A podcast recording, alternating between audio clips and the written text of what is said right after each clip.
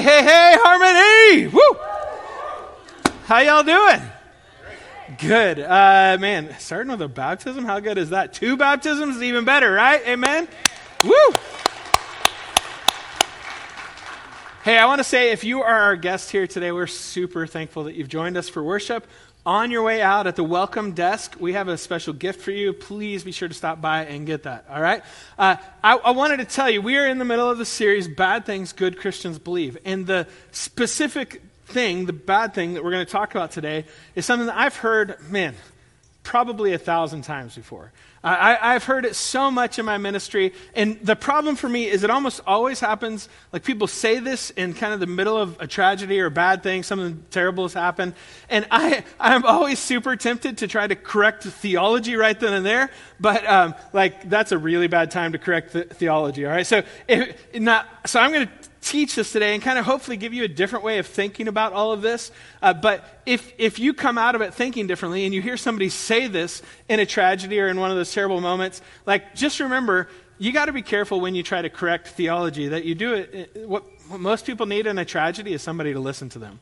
They need just somebody who won't talk and who will listen and be, be somebody who they can lean on. All right? So if I can do that, you can do it because you guys know I blather on like crazy, right? Uh, That's what I was looking for. I love a little feedback there. Uh, so let me give you an example of when this statement that we're about to talk about happens. All right. So uh, let's pretend you're 20 years old. You have just been in a terrible car accident. Now nobody was hurt. You were okay. Your neck hurts a little bit, but your car is just totaled. And not only is your car totaled, but you only have liability insurance, and the wreck was squarely your fault. You come out of that situation and you're talking to somebody and, and they, you're telling them how, like, you don't know what you're going to do, how horrible it all is. You don't, you, you just don't know how, like, I don't know how I'm going to even get to work. And they'll say this kind of thing to you. Are you ready for it? They'll say, well, I just have to believe everything happens for a reason. You ever had somebody say that to you? I just have to believe everything happens for a reason. Uh, this, th- let's let's say you uh, you're working your job and your kid gets injured and you you take them to the hospital and you put your insurance in and, and you're you, like you pay your deductible or whatever and, and they you get a letter from the hospital saying you owe the full amount. You call your insurance and you go hey what's going on? Why do i owe the full amount? I don't get it. I pay insurance. And they say well you haven't paid your premium for months and months and months. And you start to look into it and you find out that the company that you work for that's been taking the premiums out of your check the company you've been working for that takes the premiums out of your check has been pocketing that money and not paying your insurance. You later on are at your Bible study and you're talking to somebody and they say this, you're like, you're frustrated, you don't know what to do. It turns out that the whole corporation you work for implodes because of it. You're losing your job, you're losing everything, you don't have insurance, and on top of that, you have this huge medical bill you have to, you have to pay. And in your Bible study, somebody looks across and says this to you You know, everything happens for a reason. What do you do with that if you're those people in those scenarios? Now, I know, I know, for some of you, you're like, but Kent, everything does happen for a reason, doesn't it? Like, you, I know that there are so many of us. I, I mean, I am not kidding you. I think almost every tragic thing that I have ever heard of, I'll hear somebody say some version of this. Everything happens for a reason. See, I have also, I've also in my ministry known quite a few people who have just completely turned their back on God. Have you known any of those people?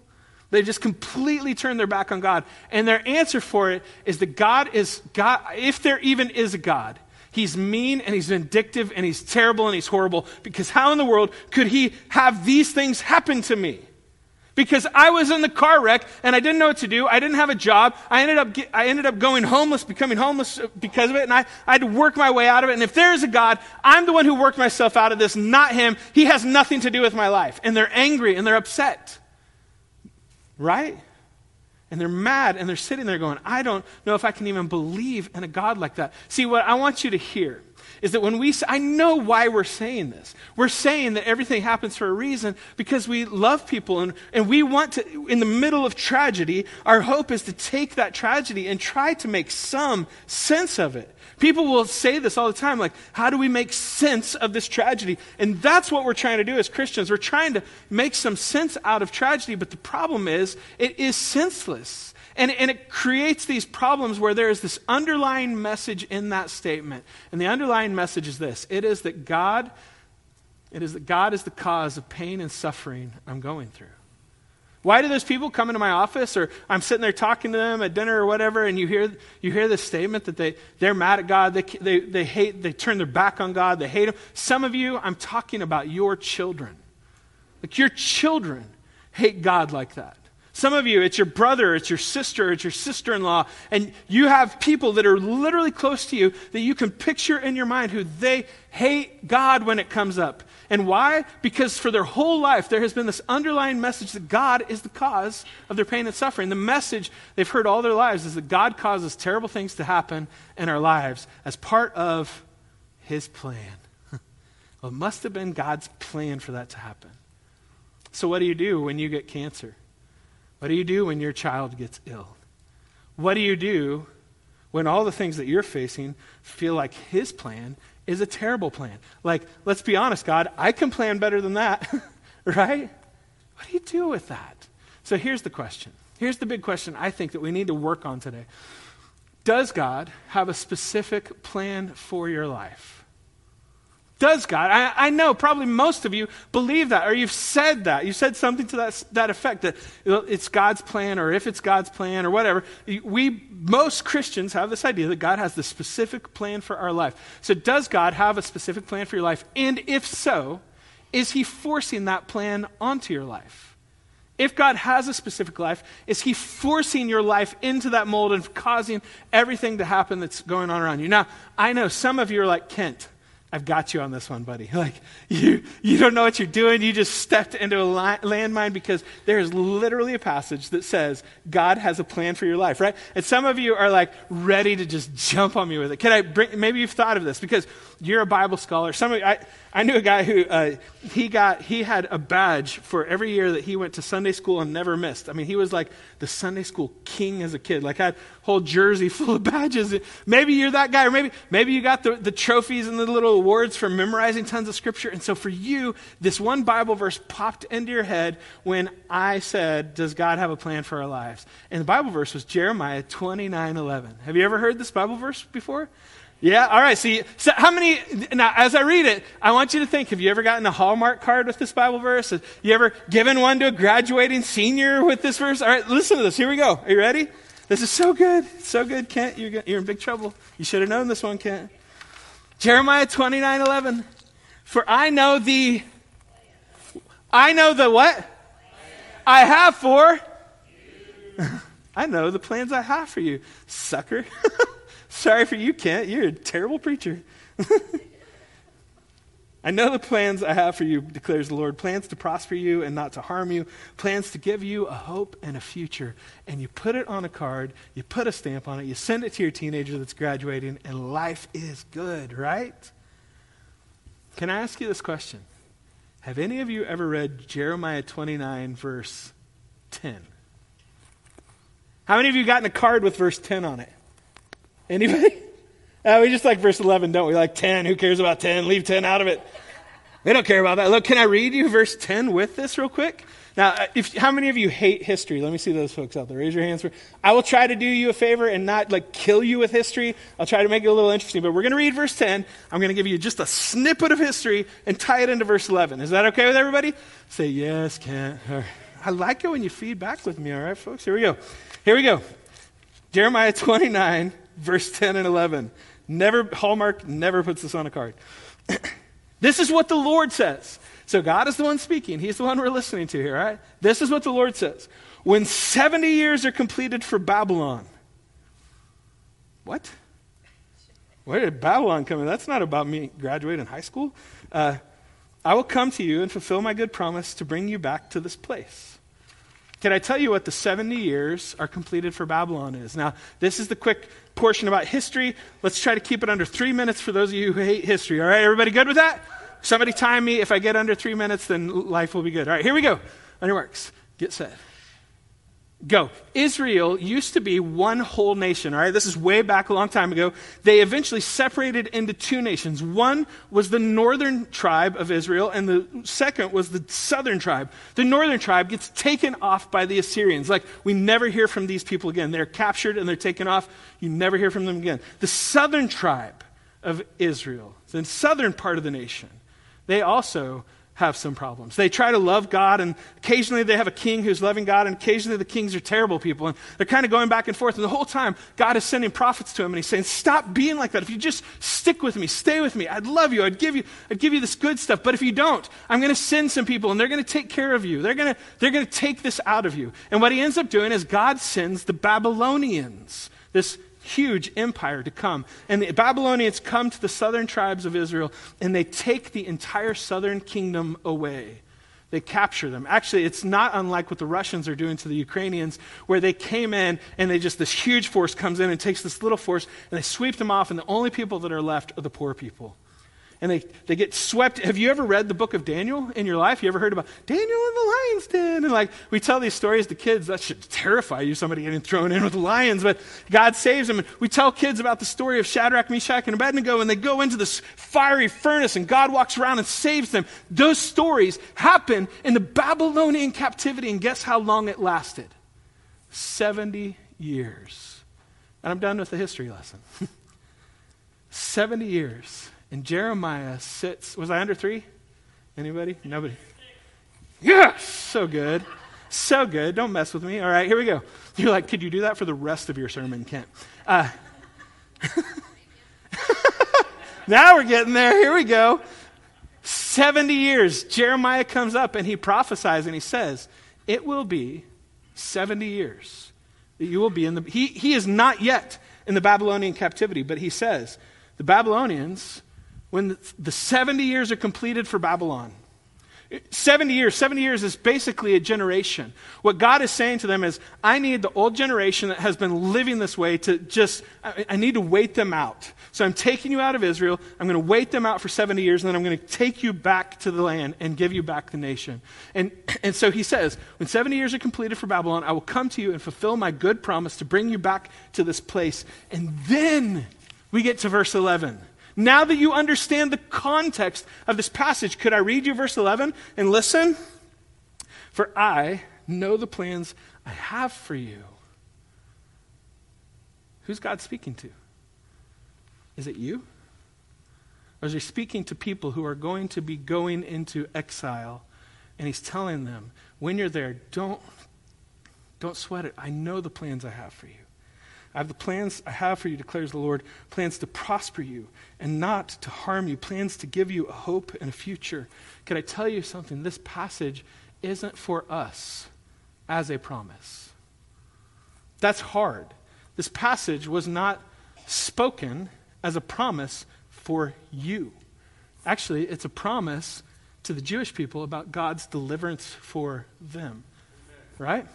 So, So if you are a Jewish person who is going to, Babylon was in kind of modern day Iraq. So if, if you're going to go to Iraq for the next 70 years, then you can apply, the, if you're Jewish, you can apply this into your life, okay? But if not, this, see, we, we do this with everything else. Like if something's taken out of context, somebody says, I can do all things through Christ who strengthens me. I'm going to jump off this building and I know I can do it because Christ strengthens me. You'd be like, whoa, whoa, whoa, whoa. You're taking that passage out of context. It doesn't mean that you can jump off a building and not die. This passage, does it mean that God just has all these plans for you? Or did he have plans for the Israelites who were going into exile for 70 years and that he was trying to let them know it won't be forever? Now, some of you are super sharp. Like, you're beyond just the Sunday school level pen person. Like, you really are Bible scholars. And you're going, but Kent, if that, if that was true for them, that God actually had a promise and a plan for them, couldn't it be true that He has a plan for me as well? Couldn't that be true still, Kent? Well, I, I just want you to notice this for a moment, okay? I want you to notice that the promise of God's plan in this passage is not to harm you, but to prosper you, to give you hope and a future. His plan is not, it, it, what he's trying to get to is prosperity. What he's trying to get to is hope. What he's trying to get to is future, not terror. So when we say these things to people like, like everything happens for a reason in the middle of your, your child dying, that's a terrible thing to say to somebody. God is not the one causing their child to die. Do you understand what I'm saying? It, it creates this idea God is the one who wants to bring us through that. That even when you go through 70 years of exile, even when you go through really hard things, I, want, I have something that's greater. I have something that I want to give you that's better. I have a hope and I have a future for you. I know that's kind of what we're trying to say when we say everything happens for a reason, but I'm telling you, the message you're saying is not that. It's not that. The scripture is clear about this. The scripture is clear that God does have an ultimate plan. So don't hear me saying God doesn't have a plan. I will say this. I didn't say this during first service, so this is a freebie for you guys. It betrays something about us when we say, God, what's your plan for my life? You ever thought about how self oriented that idea is? That the whole God of the universe is only thinking about planning out your specific life? Instead, it should be God, what is your plan? And I will put my life in it. That makes sense to you? It is a total flip of the idea. So the scripture is clear that God does have an ultimate plan. But we, I, I, want you to get this because some of you have grown up in a theological system that has made you believe certain things about God. We are not just actors on God's stage reciting the words and actions that He's predetermined. What I'm saying is, you are not predestined. I had the first service do this, and then I realized it was kind of weird. I said, put your hand under your bottom. All right, so that's weird. Put your hand next, like next to your bottom, on the chair. Okay, put your hand on the chair next to you. All right, feel that chair? Now, there's one theological system that says that chair is in that spot because God preordained it from the beginning of creation. He predestined that that chair would sit in that spot in this moment for your and and you didn't even put your hand on the chair because Kent told you to or you chose to. You put your hand there and some of you didn't. Put how many of you didn't put your hand there? You're not going to raise. Oh, you did raise your hand. Very nice. I was like, they're not going to listen. They, they, they would say that, that God God, God, God was the one that told you not to put your hand there. That every single thing that you do is predestined, it's preordained. You have no choice in it. You are just an actor on God's stage. Could I take you to a couple scriptures that give me a problem with this? Could I for a moment? Because I think it's important because some of you, your theological background keeps you from being able to bite on this idea that everything doesn't always happen for a reason. That sometimes they're really, you know, last week I said death is as terrible as it seems. Sometimes there are just bad things that happen. Listen, uh, we're going to go to uh, 1 Samuel 23 in just a moment. So I, I, want you guys, you can take a picture of this, write it down, so you can go check me out later. I want to tell you the story, okay? Uh, king David, who is not yet king. He is, at this point, just a shepherd boy who has been kind of a warrior and he's been pretty successful in battle, but he hasn't become King David he uh, actually has been under the tutelage, under the leadership of another king named Saul. And Saul, uh, at first, was a pretty good king, but he kind of turns and starts to turn bad. And so God says that he's going to give the kingdom to David. He's going to become the new king, eh, which is pretty exciting as a young person, right? But David has this heart that's a heart after God's own heart. And he doesn't just immediately go, he, he waits for God to kind of help bring this all about. And so David is running from King Saul because Saul has found out and he is trying to kill David. He, he doesn't want David to take his throne. And David is running from him, he's hiding. And David is in this town called Keilah. And he says, he, he, calls for a priest. And he, he says to the priest, I need you, I need you to go before God for me. And I need you to ask a couple questions for me. So the priest puts on his priestly garb. He is now acting as God's voice in this, in this world. And David asks him this question. He says, Is Saul going to come after me here at Keilah? Now, what you and I know is we've been reading 1 Samuel 23. And we know that Saul has already been told that David is in this town. And he is gathering his forces so that he can come and overwhelm David and kill this traitor. So David asks, he doesn't know this, but he asks the priest, Is Saul going to come here?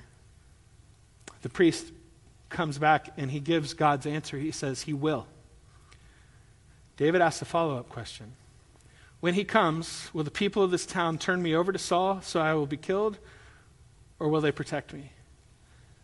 And the priest says, They will. They'll turn you over. I said, I want you to listen to what happens out of this moment where this priest has just predicted the future because God has told him the future. Listen to what happens. 1 Samuel, verse 23. So David and his men sat there for a while. Saul came up, asked the people of the town to give him David. David is given over to Saul, and Saul kills him and cuts off his head until he's dead. Is that what yours says? No? What does it say?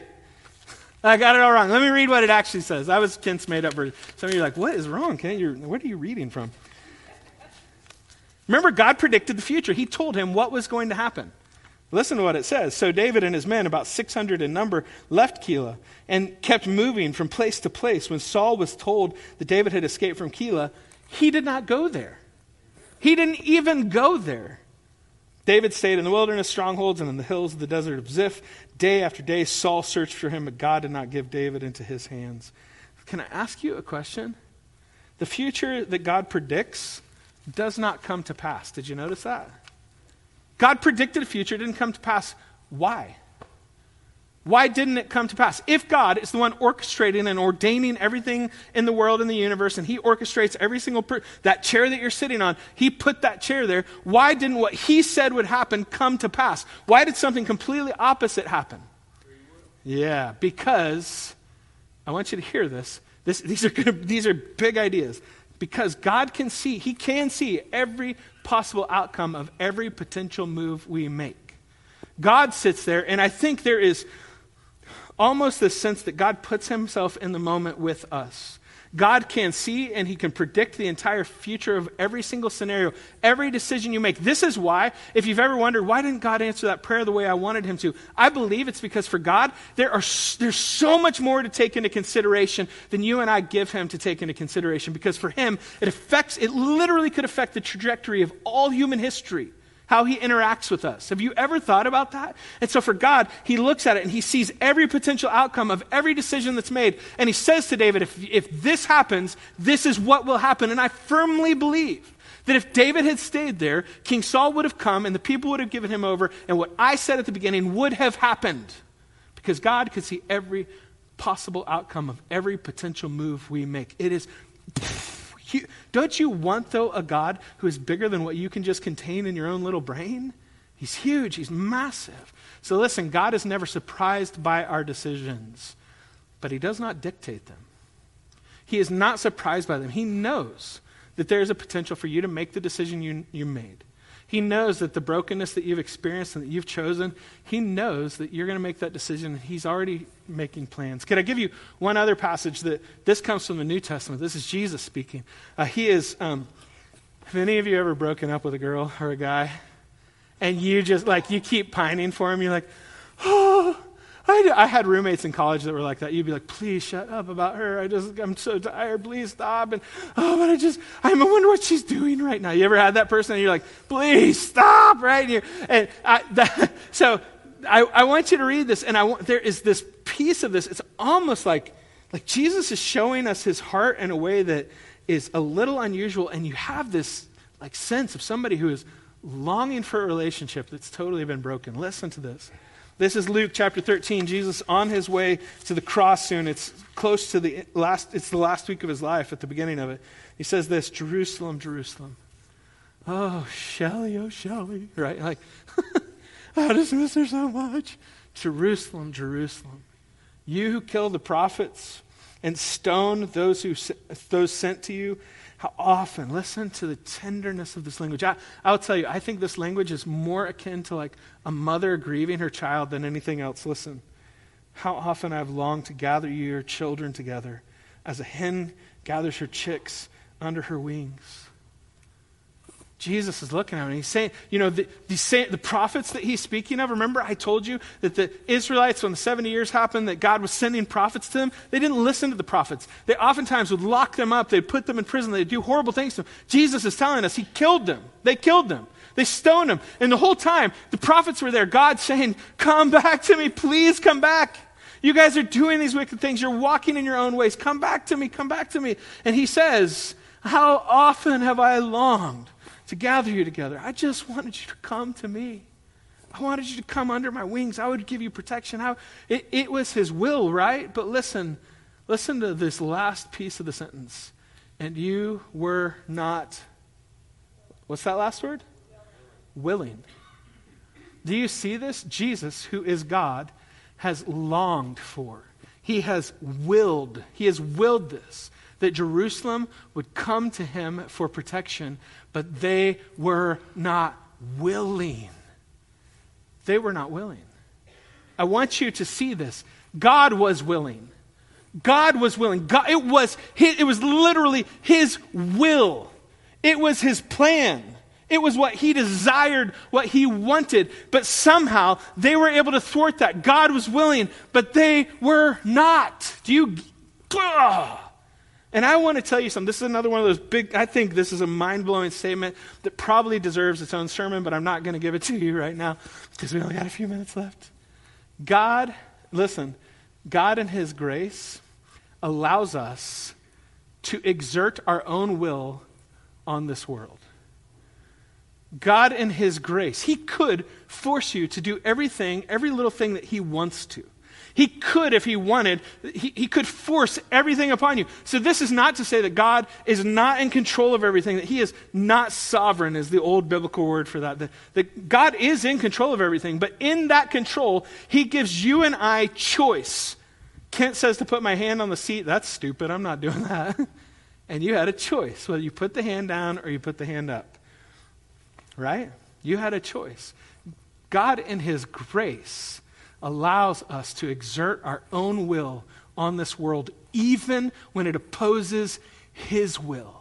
And if you don't believe that, go back and read the Garden of Eden. It is literally the story of the Garden of Eden. Us exerting our own will in opposition to his own his will. It has been the story of all humanity. It is literally, I think, what Christians are called to do. Like, this, this may be another big idea for you, but I believe one of the primary purposes of prayer for a Christian is for us to submit our will, like that creative force inside of us, the, the deciding force, to submit our will to God's will. Do you remember Jesus at his own death saying something like, like he's praying before it, and he says, Not my, but your be done. Do you remember Ever, anybody grow up in a church that you quoted the Lord's Prayer all the time? Your will be done on earth as it is in heaven. There is a place where uh, this is Jesus. If you read Jesus and look for it, you start to see. He'll say things like, I only do what I see my Father doing. He'll say things like, I only say the things that my Father has told me to say.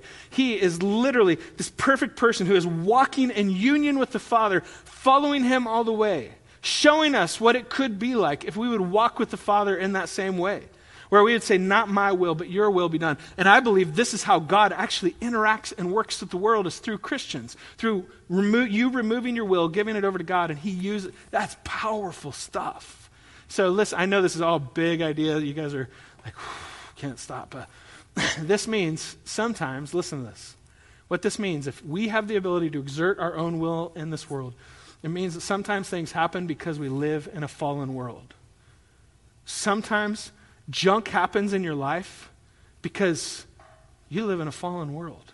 You live in a world that can exert its own will upon the world. It means some things happen because people are evil in our world. It means that sometimes bad things happen because mankind has gone its own way. You know that, right? You do know that God warned humanity that this would happen. He warned that the system would be broken if they broke it. He said, God warned Adam and Eve that death would enter the world if they abandoned him for their own way. Remember that? He said, if you do this, if you eat from the fruit of that tree, you will surely die. And death entered in the world.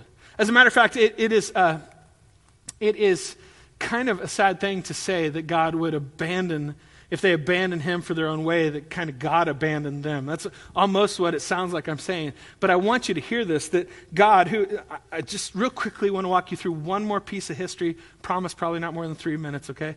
It, it looks like this God, before the creation of the world, he knows every potential outcome. Like, I believe God knows what would have happened if Adam and Eve did not eat the fruit. He knew what the eventuality could have looked like. But he also knew that Adam and Eve had the potential to eat the fruit. And so, God, in that moment, before the creation of the world even existed, He put into process and into place this plan of salvation that would bring salvation to the whole world, that would, that would restore and fix what Adam and Eve does, did. And so, you can see all the way through, if you read the Old Testament looking for this, you can see it. At, right, right away, Adam and Eve have two children, Cain and Abel. One of them is upset and he's jealous of the other one. And God says to him, Cain, sin is crouching at your door. You need to be careful. You need to get in control of it. Cain doesn't listen to him. Cain kills his brother.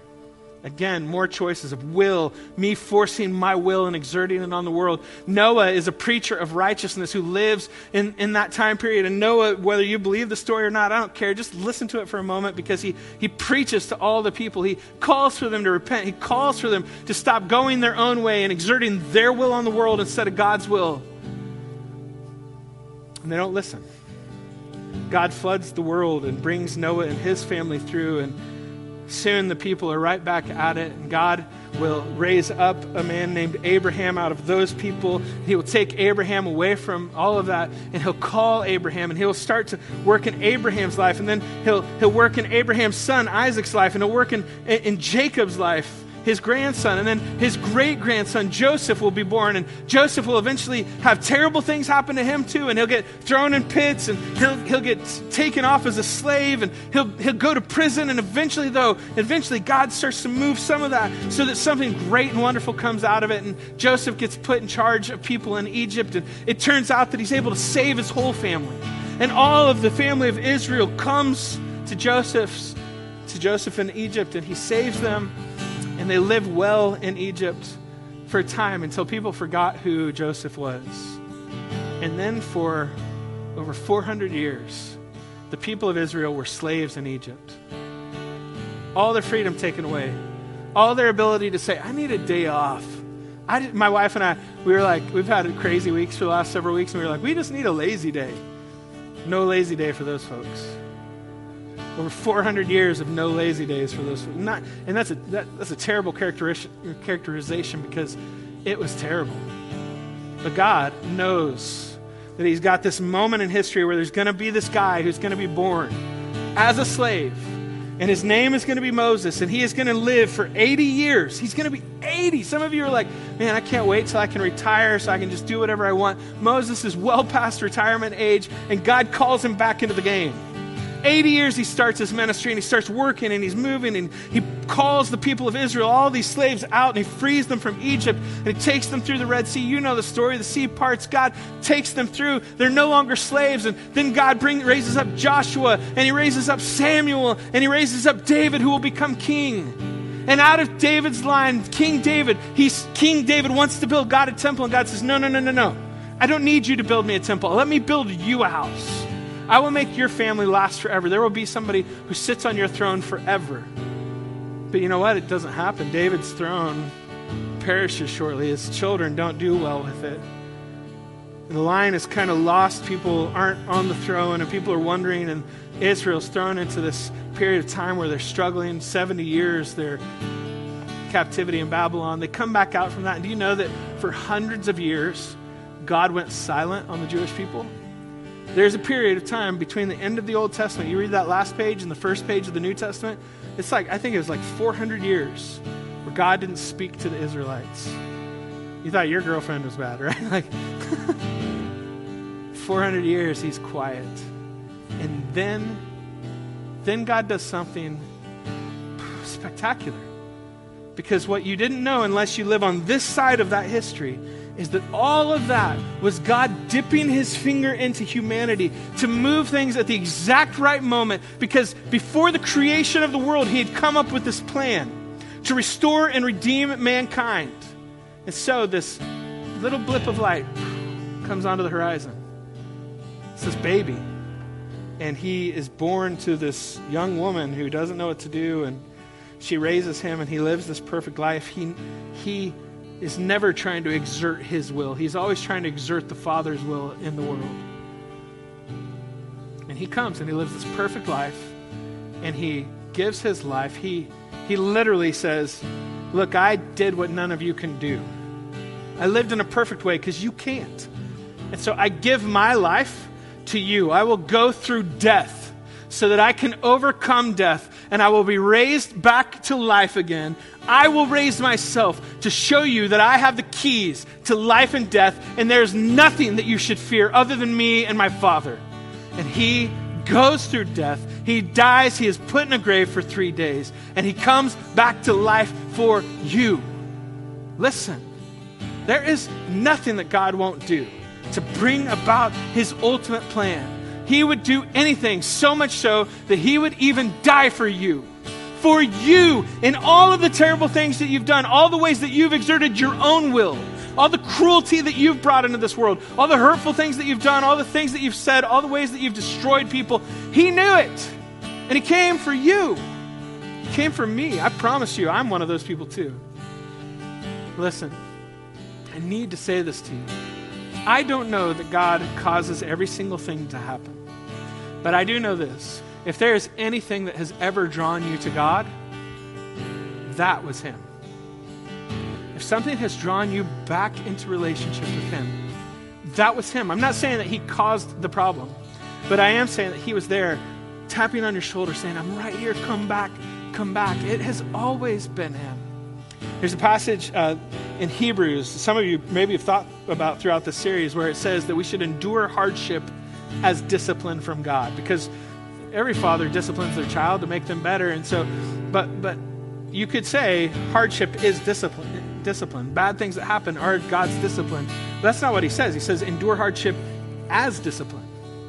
Look at the hard things in your life as moments that God can still use and he can still redeem Look at those things. The, the, James would say it this way Consider it pure joy, my brothers, when you face trials of many kind. When you go through really hard stuff, consider it pure joy because God, because God will use that to develop perseverance in you. That's what he's about, is he is wanting to make you something more. He's wanting to invite you into something bigger, into something grander. And so if you've ever experienced something that has drawn you back to God, that was him. Speaking to you. Some of you are literally sitting in that chair today because he may have moved creation to get you to this point. I don't know. I can't say that he hasn't. What I do know is I've looked in the face of hundreds and hundreds of people just like I'm looking in your faces. And I've seen lots of them who I can feel like God's moving in them and they just sit there. They don't take the step. What would it take for you to take a step towards Him today? What would it take? What would it look like for you to uh, come up here and talk to somebody about finding faith and doing what Shamika and Dakota did earlier, getting baptized, saying, I, I, want, I want my old life to be left behind. What would it look like for you to take a step of faith of being like, I, I, I have people in my life who don't know Jesus, and I'm just going to come up here and pray over them? What would it look like for you? In a moment, you're going to go, we're going to sing a song, the song about the Holy Spirit coming. And the idea is just us prayerfully asking God to come into this place, into us.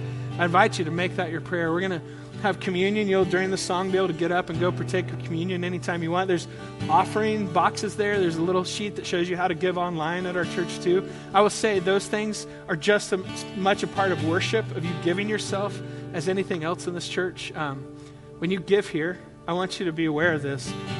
I don't like I don't get commission off of people giving more. You know what happens when people give more here? We, we see more lives change because we put that money into put it into ministry, not into pastors' pockets. And so when you give, I just want you to be fairly and squarely told that your giving makes a difference in people's lives. We believe in a God who turns dollars and cents into lives changed. And so I invite you to participate in giving. I invite you to participate in communion. And most of all, if your life has never been squarely put in the hands of Jesus, I invite you to come up and talk to one of us. It will be the bravest, but it'll be the best thing you've ever done. You guys stand with us, and anytime you want to go and partake of those things, this is your time.